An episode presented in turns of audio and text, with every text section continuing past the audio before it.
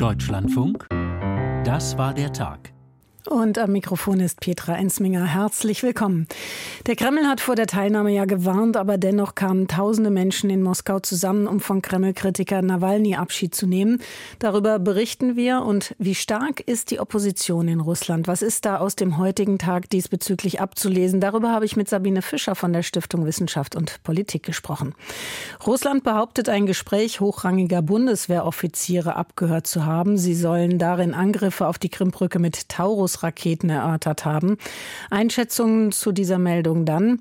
Nach dem Tod dutzender Menschen bei der Ankunft von Lebensmittelhilfen in Gaza hat US-Präsident Biden den Abwurf von Hilfsgütern über dem Gazastreifen angekündigt. Das wird dann ebenfalls Thema bei uns sein. Die Gewerkschaft Verdi hat mit einem Warnstreik erneut den Bus- und Straßenbahnverkehr in zahlreichen Bundesländern lahmgelegt. Die Klimaaktivisten von Fridays for Future, die unterstützten das mit bundesweiten Protesten. Wir berichten dazu aus Berlin. Im Iran sind die Wahlen für das Parlament und den Expertenrat zu Ende gegangen. Begleitet wurden diese Wahlen von Boykottaufrufen. Mit welcher Wirkung? Dazu dann mehr. Und zum Abschluss erfahren Sie noch, was in den morgigen Tageszeitungen wie kommentiert wird.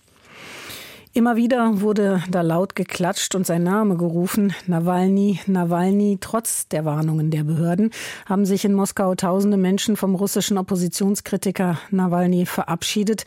Und Björn Blaschke, der hat die Trauerfeierlichkeiten für uns beobachtet. Bewegend. Mit diesem einen Wort ist das zusammenzufassen, was in Moskau passierte. Zu Hunderten, vielleicht zu Tausenden drängten sich die Menschen über den Barisowskaja-Friedhof im Südosten der russischen Hauptstadt. Manche schlugen ein Kreuz oder verneigten sich vor dem offenen Grab. Die meisten warfen Erde hinein. Letzte Ehre für den Kreml-Kritiker Alexei Nawalny. Viele derer, die gekommen waren, mussten dafür Ängste überwinden. Ich konnte nicht anders. Ich musste kommen, weil ich glaube, dass ich dieser Person meinen Tribut zollen muss. Es war sehr beängstigend. Wir kamen früher an, standen und versteckten die Blumen vor den Kameras. Aber jetzt verstehe ich, dass das getan werden muss, dass man reden muss. Vor der eigentlichen Beisetzung Nawalnys war ein Trauergottesdienst für ihn gehalten worden, im engsten Familien- und Freundeskreis, in einer Kirche etwa einen halbstündigen Spaziergang vom Friedhof entfernt. Vor der Kirche standen einander Sicherheitskräfte und Trauergäste gegenüber. Zeitweilig wurden 40 Polizeifahrzeuge gezählt, von Pkw bis Mannschaftswagen. Ausweiskontrollen, Überwachungskameras an den Laternenmasten, die die Zugänge zur Kirche säumen. Ich bin gekommen, weil ich es für nötig halte, dass jeder, der Alexei kannte, kommt und sich verabschiedet. Ich betrachte dies als einen persönlichen Verlust. Es ist sehr schwer, das durchzustehen. Ich habe keine Angst. Keine noch so große Angst kann die Trauer über den Verlust dieser Persönlichkeit übersteigen. Liebe ist stärker als Angst, skandierten die Menschen vor der Kirche oder Alexei, Alexei. Trauer um Nawalny schlug zeitweilig um in politische Bekenntnisse. Nein zum Krieg. Einige europäische Diplomaten wie der deutsche Botschafter erwiesen Nawalny ebenfalls das letzte Geleit. Und auch russische Politiker kamen, solche, die wie Nawalny in Opposition zum Kreml stehen. Boris Nadjestin zum Beispiel, der als Pazifist bei der Präsidentschaftswahl in zwei Wochen gegen Präsident Wladimir Putin antreten wollte, aber nicht kandidieren durfte. Wir sind an dem Ort, an dem man sich von Alexei verabschiedet. Viele Menschen sind da, es sind mehrere Tausende. Einerseits ist der heutige Tag tragisch. Wir nehmen Abschied von der Persönlichkeit, die zum Symbol dieser Epoche geworden ist. Andererseits besteht die Hoffnung, dass am Ende alles gut wird und Russland friedlich und frei sein wird, so wie Alexei davon träumte. Der Kreml wollte zur Person Nawalny übrigens keinen Kommentar abgeben. Auf die Bitte eines Journalisten, ob er Nawalny als politische Figur einordnen könnte, sagte Kreml-Sprecher Peskov nur, nein, kann er nicht. Der Kreml-Kritiker Alexei Nawalny ist bestattet. Seine Ideale, seine Träume von einem nicht korrupten Russland, von Freiheit und Gerechtigkeit sind es nicht. Das haben die Trauernden dem Kreml demonstriert. Ja, und das trotz des massiven Polizeiaufgebots und der Repressionen im Vorfeld. In Moskau wurde also Kreml-Gegner Alexei Nawalny beerdigt. Zwischenzeitlich gab es dabei auch offene Anti-Kreml-Proteste, wie gerade im Beitrag von Björn Blaschke auch gehört. Und so war es doch auch eine Kundgebung, kann man sagen, die erste seit langer Zeit in diesem Ausmaß. Vor der Sendung habe ich mit Dr. Sabine Fischer gesprochen, Osteuropa-Expertin an der Stiftung Wissenschaft und Politik, dass die Beerdigung Nawalnys doch einige Kreml-Kritiker auf die Straße gebracht hat. Wie viel Hoffnung gibt ihr das, was bei dieser Beerdigung zu beobachten war mit Blick auf die russische Oppositionsbewegung? Also ich fand den Tag unglaublich beeindruckend, das muss ich wirklich sagen, denn es waren Tausende und Tausende Menschen in Moskau auf der Straße und es sind im ganzen Land Blumen niedergelegt worden an Denkmälern für Opfer der politischen Repression etc. Also das war schon wirklich massiv. Und das zeigt einfach, dass es tatsächlich in Russland nach wie vor viele Menschen gibt, die sich etwas anderes wünschen, die dieses Regime kritisch sehen, die mit dem Krieg nicht einverstanden sind und so weiter. Gleichzeitig hat die Opposition durch die Ermordung Nawalnys einen massiven Schlag bekommen. Und es wird jetzt abzuwarten sein, wie sich auch Nawalnys eigene Organisation und Bewegung neu formiert unter der Führung von Julia Nawalny. Also ich denke, es ist jetzt noch viel zu früh, auch nach diesem Schock, dazu wirklich Aussagen zu machen. Hat es Sie denn überrascht, dass Nawalny nun doch nicht still und heimlich wie ursprünglich vorgesehen, sondern öffentlich in Moskau beerdigt werden konnte? Also mich hat ehrlich gesagt schon überrascht, dass die staatlichen Behörden überhaupt den Leichnam freigegeben haben. Ich habe damit ehrlich gesagt nicht gerechnet. Als er dann freigegeben war, habe ich schon erwartet, dass es ein Begräbnis gibt. Man hat ja gesehen, wie da im Vorfeld versucht worden ist, ein größeres, auch längeres Begräbnis zu verhindern. Auch der Gedächtnisgottesdienst in der Kirche, das war ja alles sehr kurz und sehr schnell. Also auch da, denke ich, gab es Einwirkung in der Hoffnung, dass das möglichst schnell über die Bühne geht es waren einfach so viele Menschen da, dass das Ganze sozusagen aus der staatlichen Kontrolle geraten ist. Ja, und ich habe erwartet, dass Menschen auf die Straße gehen. Aber dass es so viele werden, das hat mich schon sehr beeindruckt. Und dass es tatsächlich möglich wurde, dass diese Beerdigung einerseits stattfindet, so viele Menschen auch kommen könnte, wie erklären Sie sich das?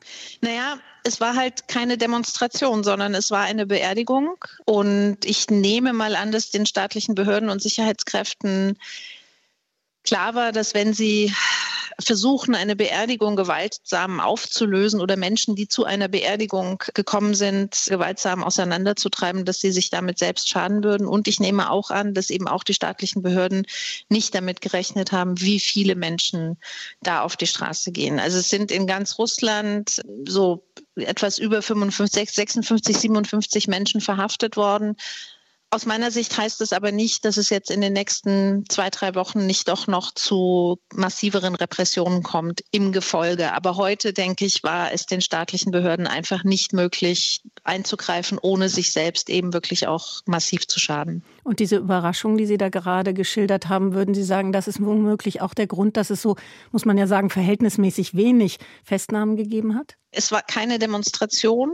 Ja, es war keine politische Zusammenkunft dieser Menschen, sondern es war eine Beerdigung. Ich denke, das war der Hauptgrund, aus dem die staatlichen Behörden da nicht eingegriffen haben. Aber es gab durchaus offene Antikriegsproteste auch. Genau, und das ist das Interessante gewesen. Und das fand ich persönlich auch unglaublich beeindruckend und faszinierend zu sehen, wie am Anfang die Menschen eben überhaupt nicht politisch skandiert haben, sondern sie haben Alexei gerufen, sie haben Nawalny gerufen, sie haben geklatscht, als der Sarg zur Kirche gefahren gefahren und dann in die Kirche getragen wurde.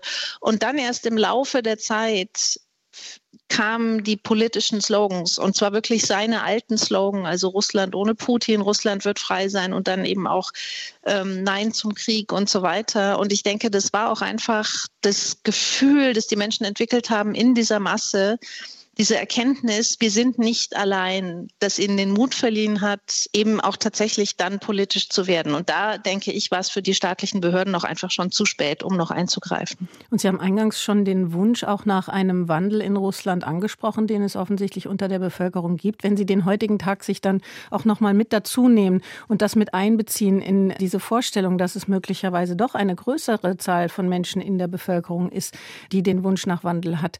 Wie würden Sie da den heutigen Tag einordnen? Also ich denke, man muss da sehr vorsichtig sein. Das war eine beeindruckende Zahl heute. Und man muss diese Zahl wahrscheinlich auch noch mal ein bisschen multiplizieren, weil es dann eben auch wieder viele Menschen gibt, die Angst haben, auf die Straße zu gehen und es eben nicht getan haben heute, aber trotzdem um Alexei Nawalny trauern und gegen den Krieg sind und gegen das Regime. Gleichzeitig, Russland ist eine Diktatur, es herrscht Kriegszensur, es ist unglaublich schwierig, genau zu analysieren, wie die Mehrheitsverhältnisse in der Gesellschaft sind. Wenn Sie sich die staatlich kontrollierten Medien heute angeschaut haben, die Nachrichtensendungen, auch die Nachrichtenagenturen, da kam das Begräbnis Nawalnys und eben dieser Massenauflauf nicht vor. Das heißt, wer nicht unabhängige Medien konsumiert in Russland, und es ist nach wie vor eine Mehrheit, der hat davon nichts mitbekommen.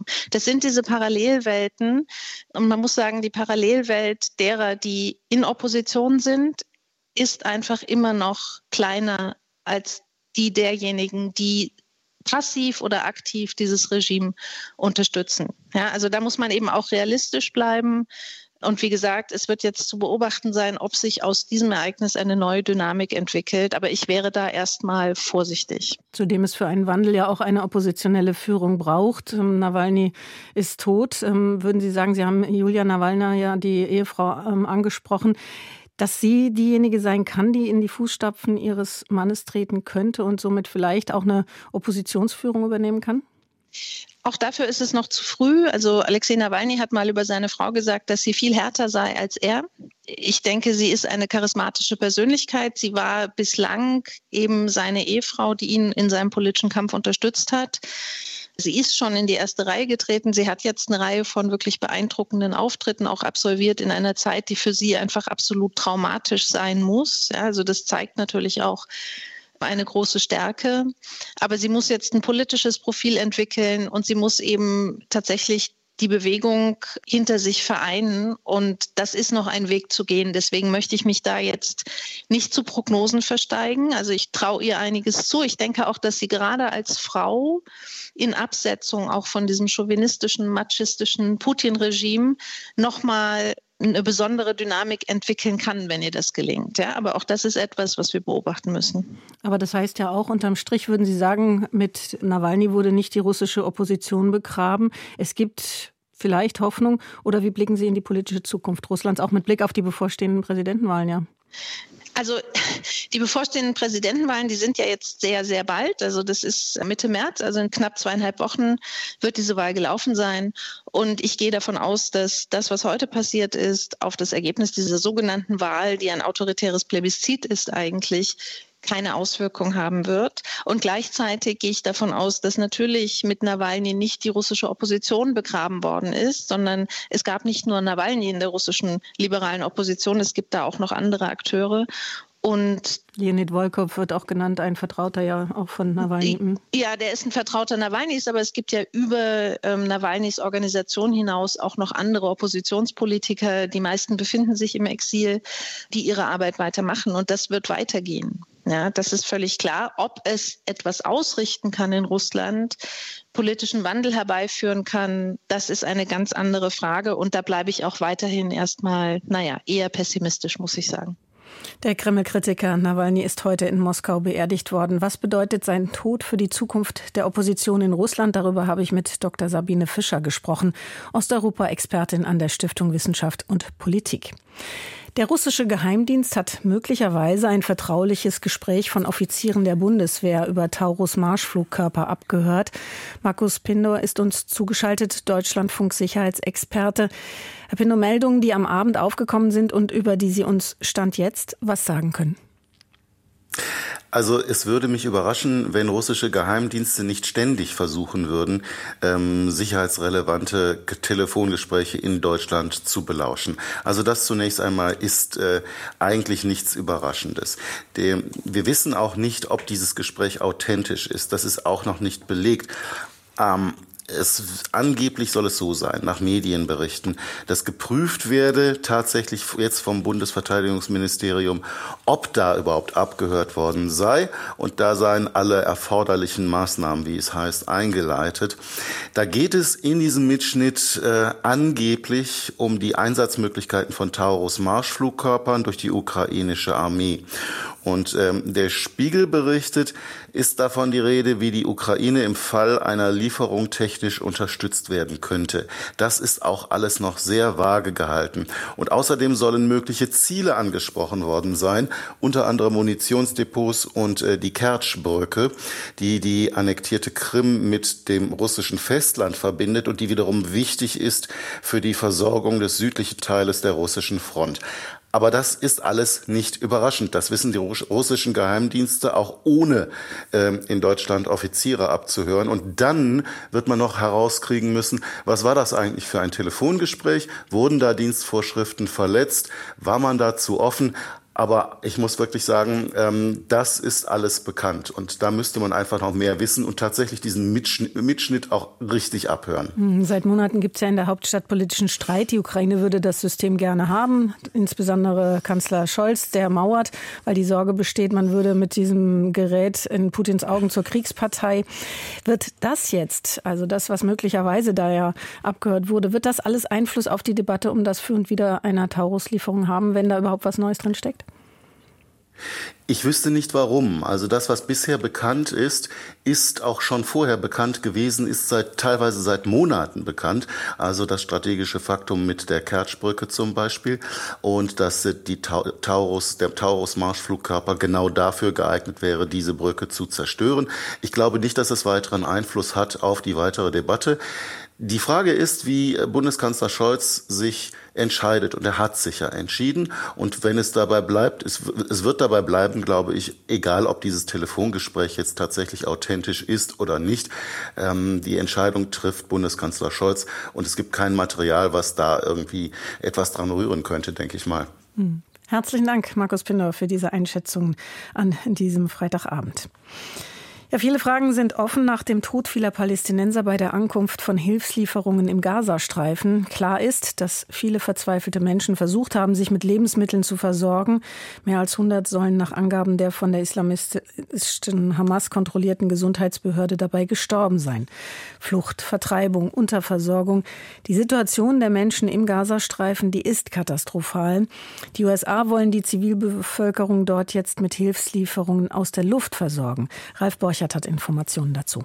Es ist ein wichtiger symbolischer Schritt. US-Präsident Biden, der bisher vor allem Israel unterstützt, geht mit dieser Entscheidung auf die Palästinenser zu. Flüge mit dem Abwurf von Hilfsgütern führt bisher vor allem Jordanien, seit kurzem auch Ägypten durch. Mit diesen Ländern wolle man sich in den kommenden Tagen koordinieren, sagte Biden im Weißen Haus. Biden will zudem darauf bestehen, dass Israel mehr Lastwagen mit Lebensmitteln und Medikamenten passieren lässt und dafür zusätzliche Grenzübergänge öffnet. Wir müssen mehr tun und die Vereinigten Staaten werden mehr tun, so Biden wörtlich. Die Vereinten Nationen verweisen darauf, dass aus der Luft nur wesentlich kleinere Mengen an Hilfsgütern die Menschen im Gazastreifen erreichen können, aus Sicht von Hilfsorganisationen bleiben Lkw-Transporte unverzichtbar. Dennoch versucht Biden mit der Beteiligung von US-Flugzeugen an Hilfslieferungen der Kritik im eigenen Land entgegenzuwirken, er unterstütze zu einseitig Israel und tue zu wenig für die Palästinenser. Biden passierte allerdings auch bei dieser Ankündigung ein Versprecher. Der 81-Jährige sprach von der Ukraine, meinte aber ganz offensichtlich den Gazastreifen. Ralf Borchert berichtete nach dem Tod vieler Palästinenser bei der Ankunft von Hilfslieferungen. Da ist international wieder die Forderung nach einer Waffenruhe lauter geworden. Auch aus Deutschland war diese Forderung zu hören. Gudla Geuter aus unserem Hauptstadtstudio hat Reaktionen eingesammelt. Die Berichte von Toten nach diesem Sturm auf diesen Hilfskonvoi, die erschütterten auch das politische Berlin. In der Regierungspressekonferenz betonte am Vormittag Katrin Deschauer als Sprecherin des Auswärtigen Amtes, dass es erschreckende Nachrichten sind, die uns erreichen, dass wir sehr klar die Aufklärung der Umstände fordern, dass der Schutz von Zivilisten in so einer dramatischen Lage oberstes Gebot ist, dass wir in Gesprächen sind. Und sie betonte, es braucht jetzt endlich die humanitäre Feuerpause, damit die Geiseln endlich aus der Gewalt der Hamas kommen können aber damit nicht noch mehr Menschen in Gaza sterben und damit Hilfe sicher verteilt werden kann. Während ein Vertreter des von der Hamas kontrollierten Gesundheitsministeriums von einem Massaker und auch Frankreichs Außenminister Stéphane Séjourné von Gräueltaten sprach, betonte der stellvertretende Regierungssprecher Wolfgang Büchner. Es ist ohne Frage so, dass unser Mitgefühl den Opfern und den Angehörigen der Opfer gilt.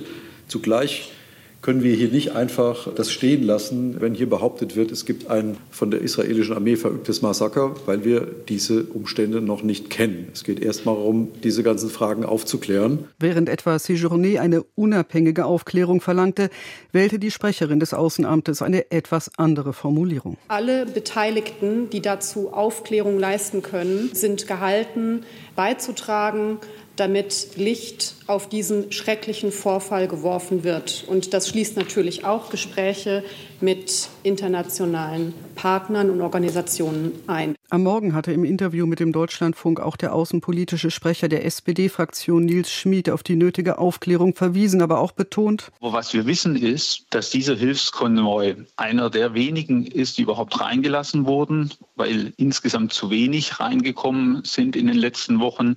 Gibt es einen hohen Druck der Bevölkerung und einen Ansturm auf die wenigen Hilfsgüter. Wir wissen auch, dass dieser Hilfskonvoi ohne Koordination mit den UN-Organisationen im Gazastreifen dort reingegangen ist und dass lokale Sicherheitskräfte ebenfalls nicht beteiligt waren. Das heißt, die Verantwortung für die Sicherheit dieses Konvois lag allein bei der israelischen Armee. Gleichzeitig verwies er auf die besonderen Gefahren, die mit der Verteilung der Hilfsgüter gerade durch das israelische Militär einhergehen.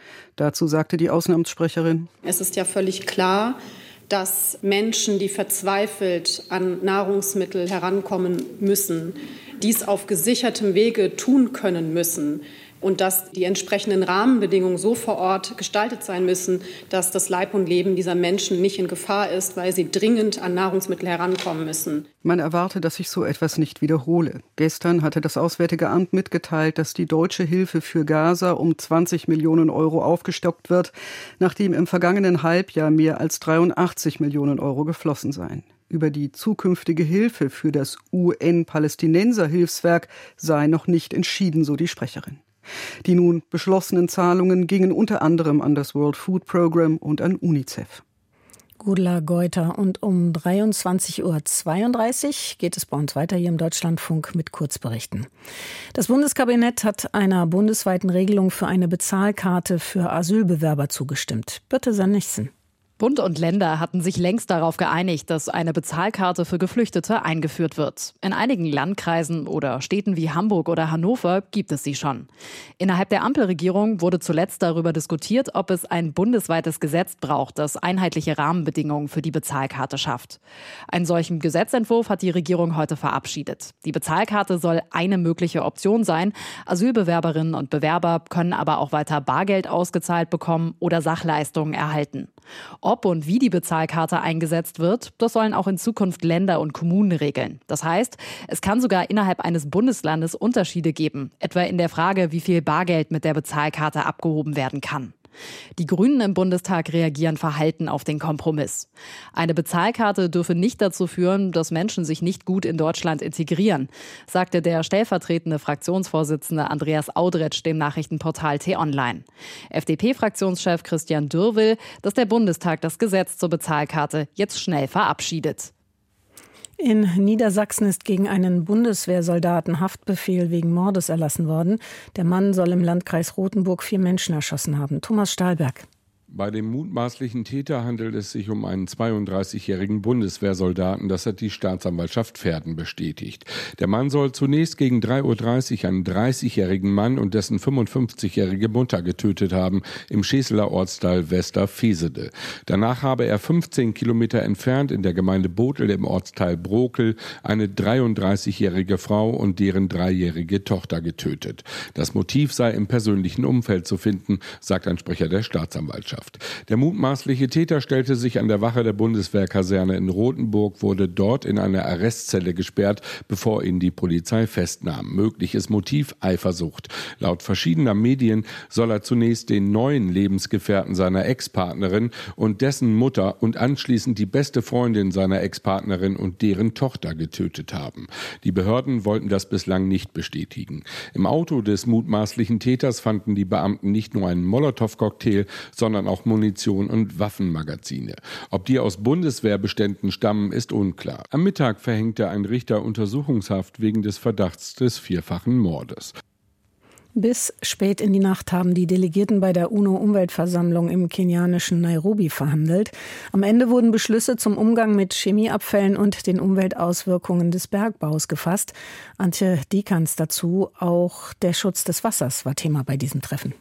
Die UN-Umweltversammlung in Nairobi geht mit Beschlüssen zum Erhalt der weltweiten Wasserressourcen zu Ende. In einer Resolution werden die Mitgliedstaaten aufgerufen, Programme zu erarbeiten, um Seen, Flüsse und Meere besser zu schützen. Bundesumweltministerin Steffi Lemke lobte in Nairobi, wie engagiert Vertreter aus der ganzen Welt auf der Versammlung zusammengearbeitet hätten. So wurden auch Vereinbarungen zum Einsatz von Chemikalien, die im vergangenen Jahr bei einer Konferenz in Bonn beschlossen worden waren, in das Programm des UN-Umweltprogramms aufgenommen und damit international verankert. Zurückgezogen wurde eine Resolution zur genaueren Erforschung von Solar Geoengineering, einem Verfahren, bei dem Feinstoff in die Stratosphäre gesprüht werden soll, um Sonnenstrahlen zu reflektieren. Das soll helfen, die Erderwärmung zu stoppen. In Nairobi setzten sich die Staaten durch, die solche Verfahren für zu riskant halten. Auf der Konferenz hatten mehr als 6000 Delegierte fünf Tage lang über Klimawandel, Artensterben und Umweltverschmutzung debattiert. Die Versammlung ist das höchste Entscheidungsgremium der Vereinten Nationen für Umweltfragen. Tech-Fieber und Zinshoffnungen haben heute die US-Börsen angetrieben. Wie es an der deutschen Börse aussah, dazu die Daten von Jan Plate aus Frankfurt am Main. Der Autobauer Volkswagen steckt insbesondere in den chinesischen Markt zusätzliches Geld. Dazu kommen Investitionen, Ausgaben in neue Produkte, das Batteriegeschäft sowie die künftigen Plattformen für Elektro- und Verbrennerautos. Europas größter Autobau sieht 2024 als Übergangsjahr. Erst für das kommende Jahr rechnet Konzernchef Oliver Blume mit größeren Erfolgen seiner Sparprogramme. Für das laufende Jahr stellt sich Volkswagen außerdem auf etwas schwächeres Wachstum ein. Daraufhin haben die Aktien fast fünf Prozent verloren. Hingegen ist im DAX die Aktie des Lkw-Bauers Daimler Truck allein heute an einem Tag um fast 20 Prozent nach oben gesprungen. Im vergangenen Jahr wurde dank Preiserhöhungen ein Rekordergebnis erzielt. Die Dividende an die Aktionäre soll erhöht werden. Damit war die Daimler-Aktie im DAX der stärkste Tagesgewinner und auch der DAX hat sich weiter gut geschlagen mit einem neuen Rekordhoch. Wirtschaftsdaten aus Europa und den USA lassen Anleger weiter darauf spekulieren, dass die Europäische Zentralbank und die US-Notenbank im Juni die Zinsen senken. Das sollte der Wirtschaft helfen. Der DAX hat bei knapp über 17.800 Punkten ein neues Rekordhoch erreicht und den Handel mit einem Plus von einem Viertelprozent bei 17.735 Punkten beendet. Die Börsendaten waren das hier im Deutschlandfunk in der Sendung Das war der Tag von Jan Plate. Zu hohe Strompreise, zu viel Bürokratie, schlechte Infrastruktur. Die deutsche Wirtschaft ist unzufrieden mit der Politik der Ampelregierung und hat einen Zehn-Punkte-Plan vorgelegt. Doch bei einem Spitzengespräch der führenden deutschen Wirtschaftsverbände in München mit Kanzler Olaf Scholz ging der kaum auf diesen Forderungskatalog ein. Volker Fintermer hat die Begegnung beobachtet. Die Unzufriedenheit der Vertreter aus der Wirtschaft dort deutlich spürbar. Die Ungeduld der Wirtschaftsverbände war unüberhörbar, auch wenn man sich in München gute zwei Stunden Zeit genommen hatte, um mit dem Bundeskanzler über den umfangreichen Forderungskatalog zu sprechen, den die vier großen Verbände bereits Ende Januar an Olaf Scholz geschickt hatten. Und BDI-Präsident Siegfried Russwurm brachte diese Ungeduld in der anschließenden Pressekonferenz auch auf den Punkt. Die letzten Monate haben bei vielen Unternehmen für Ernüchterung gesorgt. Die Verunsicherung ist groß und das ist Gift für Investitionen. Das Wachstumschancengesetz ist nur ein Beispiel unter vielen, wie es nicht laufen sollte. Das halbierte Volumen war schon eine herbe Enttäuschung und die anhaltende Hängepartie kommt noch hinzu. Die Verbände halten an ihrem umfangreichen Forderungskatalog fest und fordern Strukturreformen, um das Klima für Unternehmen in Deutschland zu verbessern und wieder zu mehr Wachstum zu kommen. Die Themenpalette war genauso breit wie die Problemlage von der Steuer- und Energiepolitik über Planungs- und Genehmigungsverfahren, Bürokratieabbau bis zur Fachkräftesicherung. Und genau da brauche man eine klare Wachstumsagenda der Bundesregierung, die über die laufende Legislaturperiode hinausreichen müsste. Allein Bundeskanzler Olaf Scholz hatte da keine neuen Zusagen im Gepäck und verwies auf die Schritte, die man etwa mit dem Deutschlandpakt zum Bürokratieabbau, den Bemühungen um eine günstige und klimaneutrale Energieversorgung und den praktischen Entlastungen durch das Wachstumschancengesetz, das zurzeit aber noch durch den Widerstand der CDU geführten Bundesländer verzögert wird, eingeleitet habe. Das zeige, dass die Ampel einige Hebel umgelegt habe, die bislang die Wirtschaft ausgebremst hätten. Der große Unterschied zwischen vielen früheren Malen und jetzt ist, dass wir beim Bürokratieabbau von der Rede zur Tat voranschreiten. Das Bürokratieentlastungsgesetz 4 steht unmittelbar bevor. Das wird erhebliche Milliardenerleichterungen für die Wirtschaft mit sich bringen.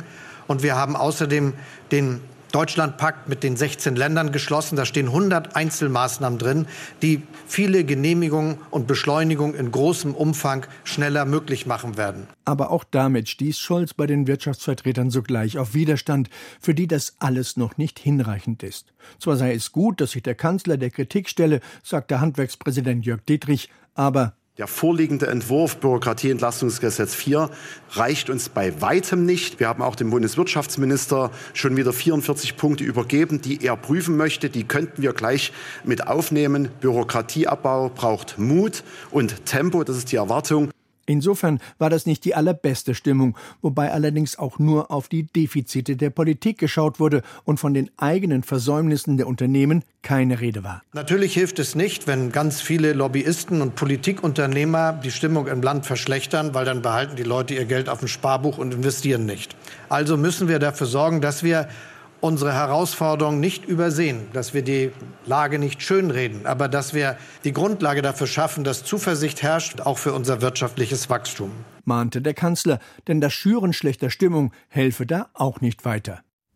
Das Spitzentreffen der Wirtschaftsvertreter mit Kanzler Scholz. Da gab es also keine neuen Zusagen zur Enttäuschung der Wirtschaft. Die Informationen waren das von Volker Findhammer. Die Gewerkschaft Verdi hat heute erneut mit einem Warnstreik den Bus-, U-Bahn- und Straßenbahnverkehr in zahlreichen Bundesländern lahmgelegt. Einschränkungen gab es also wieder für viele Fahrgäste. Claudia van Laak berichtet über den Protesttag in Berlin. Die Bewegung Fridays for Future hat ja mit einem bundesweiten Aktionstag Verdi unterstützt. Heute ist kein Arbeitstag, heute ist. Heute, heute ist kein Arbeitstag, heute ist. Sie sind heute in etwa 100 Städten gemeinsam auf die Straße gegangen. Bus-, U-Bahn- und Straßenbahnfahrer sowie die Klimaaktivisten von Fridays for Future. Für die Gewerkschaft Verdi war es ein Warnstreik, um damit ihren Forderungen bei den laufenden Tarifverhandlungen Nachdruck zu verleihen. Es geht in erster Linie um bessere Arbeitsbedingungen im Nahverkehr.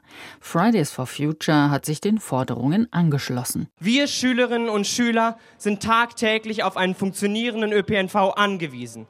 Und wir Schülerinnen und Schüler wissen auch, diesen ÖPNV kann es nur geben mit guten und fairen Arbeitsbedingungen sagte Pitt Terjung von Fridays for Future bei der Kundgebung in Berlin. Die Aktion fand direkt neben dem Bundesverkehrsministerium statt. Volker Wissing stand im Zentrum der Kritik. Nirgends klafft die Lücke zwischen klimapolitischem Anspruch und Wirklichkeit so eklatant auseinander wie im Verkehrssektor des notorisch arbeitsverweigenden Verkehrsministers Volker Wissing. Seit er im Amt ist, hat er seine Klimaziele jedes Jahr gerissen und zeigt nicht mal den Funken von Bereitschaft, sich dafür zu erklären, geschweige denn nachzusteuern. Fridays for Future und Verdi suchen den Schulterschluss. Mehr Klimaschutz sei nur mit einem massiven Ausbau von Bussen und Bahnen erreichbar. Dafür brauche es mehr Personal und das könne nur mit attraktiven Arbeitsbedingungen gelockt und gehalten werden. Verdi-Vizechefin Christine Behle. Wir streiken heute für bessere Arbeitsbedingungen in den ÖPNV-Betrieben. Das sind unsere Ziele. Es geht um kürzere Schichtzeiten, um weniger Arbeitszeit in insgesamt mehr Ruhezeiten, also ganz klassisch Arbeitsbedingungen. Der Mittelstands- und Wirtschaftsunion passt dieser gemeinsame Streik nicht. Ihre Vorsitzende, die CDU-Bundestagsabgeordnete Gitta Konnemann, kritisierte im Deutschlandfunk, bei dem Streik gehe es Verdi gar nicht um bessere Arbeitsbedingungen. Das sind politische Streiks, wenn ein staatliches Handeln erzwungen werden soll, beziehungsweise der Gesetzgeber zu einem bestimmten Handeln motiviert werden soll. Und damit wird der Arbeitgeber lediglich, so sagt es das Bundesarbeitsgericht, zu einem Durchgangsadressaten. Und das ist rechtlich fragwürdig. Die Leipziger Verkehrsbetriebe wollten aus diesem Grund die Arbeitskampfmaßnahmen in der sächsischen Stadt verhindern und zogen vor das Arbeitsgericht. Doch die Richterin erklärte den Streik von Bus- und Bahnfahrern für rechtmäßig. Verdi-Vizechefin Behle. Sodass wir heute auch rechtlich sauber sagen können, das ist kein politischer Streik. Wir fahren zusammen, so lautet die gemeinsame Kampagne von Verdi und Fridays for Future. Mehr als 200.000 Unterschriften haben die Aktivisten für ihre Forderung gesammelt, mindestens 100 Milliarden Euro in den Ausbau von Bussen und Bahnen zu investieren. Bundestagsabgeordnete von Grünen und SPD nahmen die Unterschriften entgegen. Die grüne Fraktionschefin Katharina Drüge. Euer Streik ist unser Auftrag. Wir kämpfen in der Bundesregierung dafür, dass es mehr Investitionen, mehr Geld für den ÖPNV gibt. Wir haben schon ein Stück des Weges geschafft, aber es reicht noch nicht. SPD-Generalsekretär Kevin Kühnert lobte den gemeinsamen Aktionstag. Dieses Bündnis sei strategisch klug, so Kühnert. Eine Sprecherin von Fridays for Future kündigte im Deutschlandfunk an, die Zusammenarbeit mit Verdi fortzusetzen. Das Bündnis könnte zudem verbreitert werden. In Berlin waren auch Beschäftigte aus dem Gesundheitswesen am Aktionstag beteiligt. Die Informationen waren das von Claudia van Lack. Bis halb zehn heute Abend unserer Zeit waren die Wahllokale im Iran geöffnet. Ein neues Parlament und den Expertenrat sollten die Menschen bestimmen. Es wird allerdings mit einer recht niedrigen Wahlbeteiligung gerechnet. Erste Ergebnisse wird es am Wochenende geben. Benjamin Weber hat die Stimmung am Wahltag eingefangen und sich dazu unter anderem auch in einem Wahllokal umgehört. Die Hosseini Ershad Moschee liegt im Norden Teherans. Hier leben die Wohlhabenderen der Hauptstadt. Die Moschee ist auch Wahllokal. Der 50-jährige Mohammad Hamedi hat gerade seine Stimme abgegeben. Warum ich gewählt habe? Ich bin im Iran geboren und aufgewachsen. Ich habe von allen Einrichtungen und Segnungen dieses Landes profitiert. Deshalb ist es meine Pflicht zu wählen, um mein Schicksal zu bestimmen und die Probleme meines Landes zu lösen.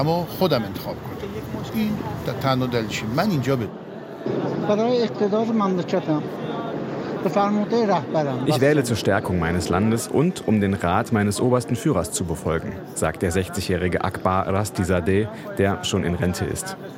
In der Moschee ist es eng, die Behörden haben nur einen Zugang geöffnet. In dem drängeln sich jetzt nationale und internationale Medienvertreter, Sicherheitsleute und die Wählerinnen und Wähler. Draußen nicht weit entfernt ist die Polizei mit Fahrzeugen und Bereitschaftstruppen präsent. Bismillahirrahmanirrahim. Der Wahltag beginnt mit dem obersten Führer Ayatollah Ali Khamenei. Im Staatsfernsehen ist zu sehen, wie er seine Stimmzettel in die durchsichtigen Plastikboxen mit roten und blauen Deckel wirft, bevor er die Menschen im Iran erneut zum Wählen auffordert. Viele Menschen sehen die Wahl aber als nicht legitim an, so wie der 60-jährige Sorab. Ich wähle nicht, weil sich nicht nur die Versprechungen als leer erwiesen haben, sondern weil sie uns jegliche Hoffnung für die Zukunft genommen haben. Auch die 50-jährige Fatoneh, die ohne Kopftuch unterwegs ist, wählt nicht. Das Parlament muss ein unabhängiger Teil der Staatsgewalt sein, doch unabhängig ist es nicht. Warum sollte ich dann wählen gehen? Unter anderem die inhaftierte Nobelpreisträgerin Narges Mohammadi hatte zum Boykott aufgerufen. Denn eine echte Wahl hätten die Menschen nicht. 15.000 Kandidaten für 290 Sitze treten an. Sie sind alle vom Wächterrat ideologisch überprüft worden. Unliebsame Bewerber wurden aussortiert. Oppositionelle stehen nicht auf dem Wahlzettel, genauso wenig wie reformorientierte Kräfte. Der allergrößte Teil der Kandidaten gehört zu den ultrakonservativen Hardlinern. Selbst der ehemalige Präsident der Republik, Hassan Rouhani, durfte nicht wieder für den Expertenrat kandidieren. Der Expertenrat wird für acht Jahre gewählt und im Todesfall wählt er den obersten Religionsführer neu. Ayatollah Ali Khamenei wird im April 85 Jahre alt. Die Hardliner im Iran wollen die beiden Wahlen dafür nutzen, ihre Macht im System zu festigen. Wer am Ende gewählt wird, ist also nicht so wichtig wie die Frage, wie viele gewählt haben. Vor vier Jahren lag die Beteiligung bei knapp über 40 Prozent. Jetzt rechnet ein unabhängiges Institut mit 15.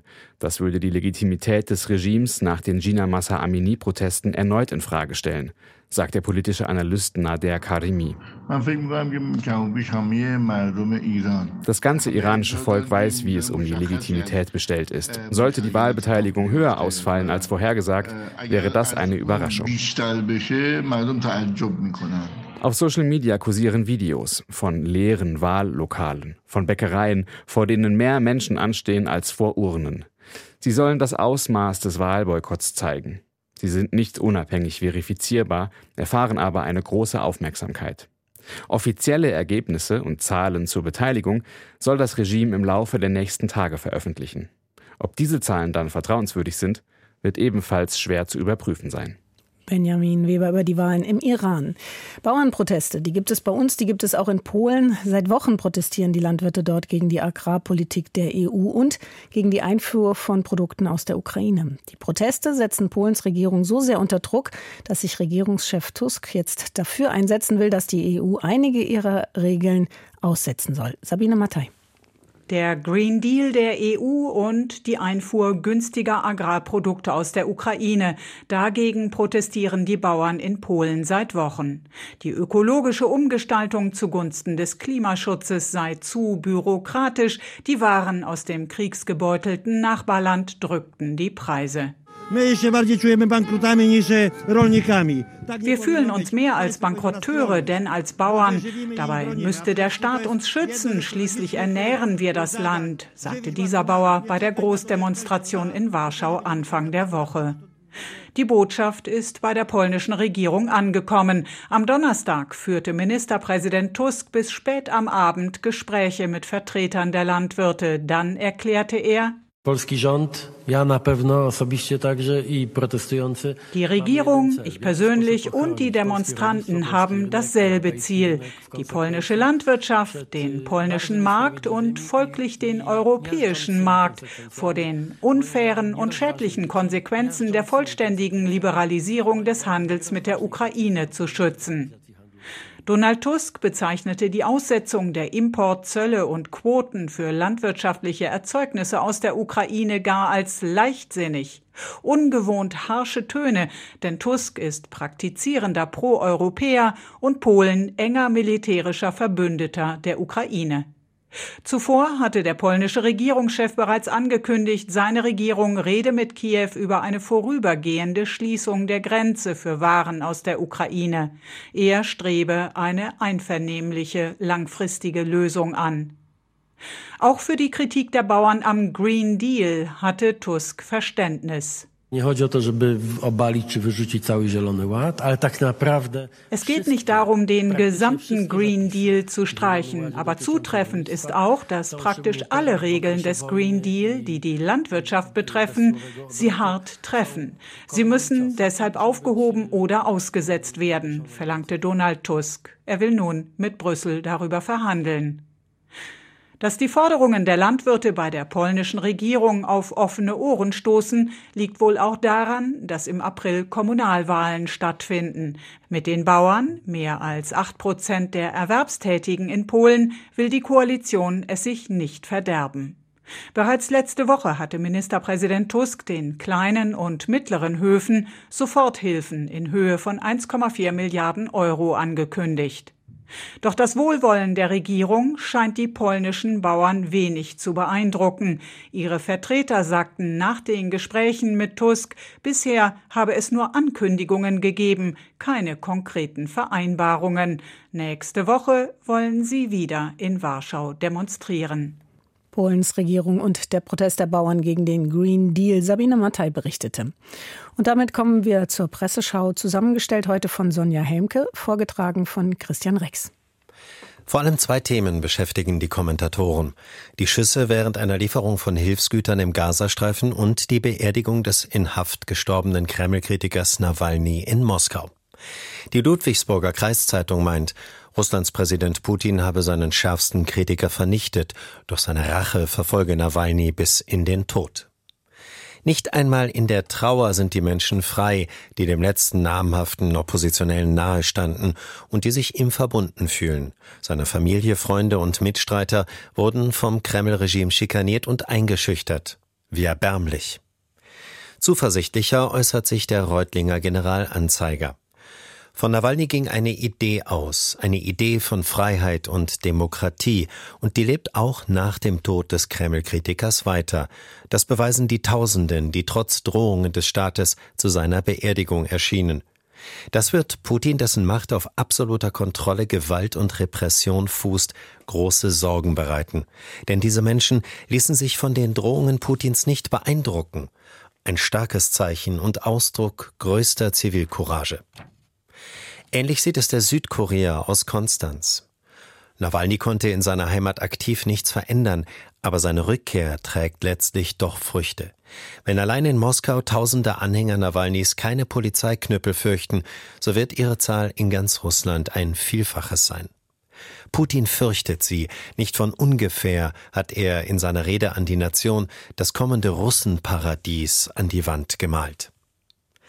Die Frankfurter Allgemeine Zeitung schreibt zu dem Vorfall im Gazastreifen mit vielen Toten während einer Anlieferung von Hilfsgütern es ist Vorsicht geboten mit schnellen Urteilen über das, was im Gazastreifen derzeit passiert. Die Dynamik in Krisengebieten, wo schwer bewaffnete Soldaten Zivilisten gegenüberstehen, von denen sie nicht wissen, ob Terroristen darunter sind oder nicht, ist von außen kaum nachzuvollziehen. Sicher ist jedenfalls, dass sich ein menschliches Drama von schwer erträglichem Ausmaß abgespielt hat.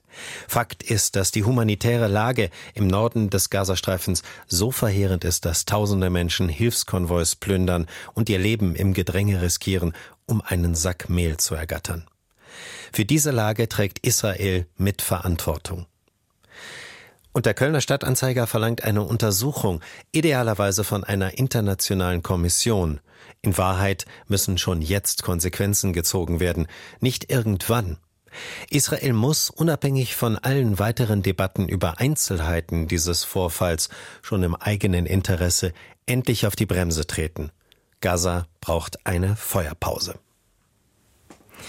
Dankeschön an Christian Rex für die Presseschau und damit geht diese Sendung auch langsam zu Ende.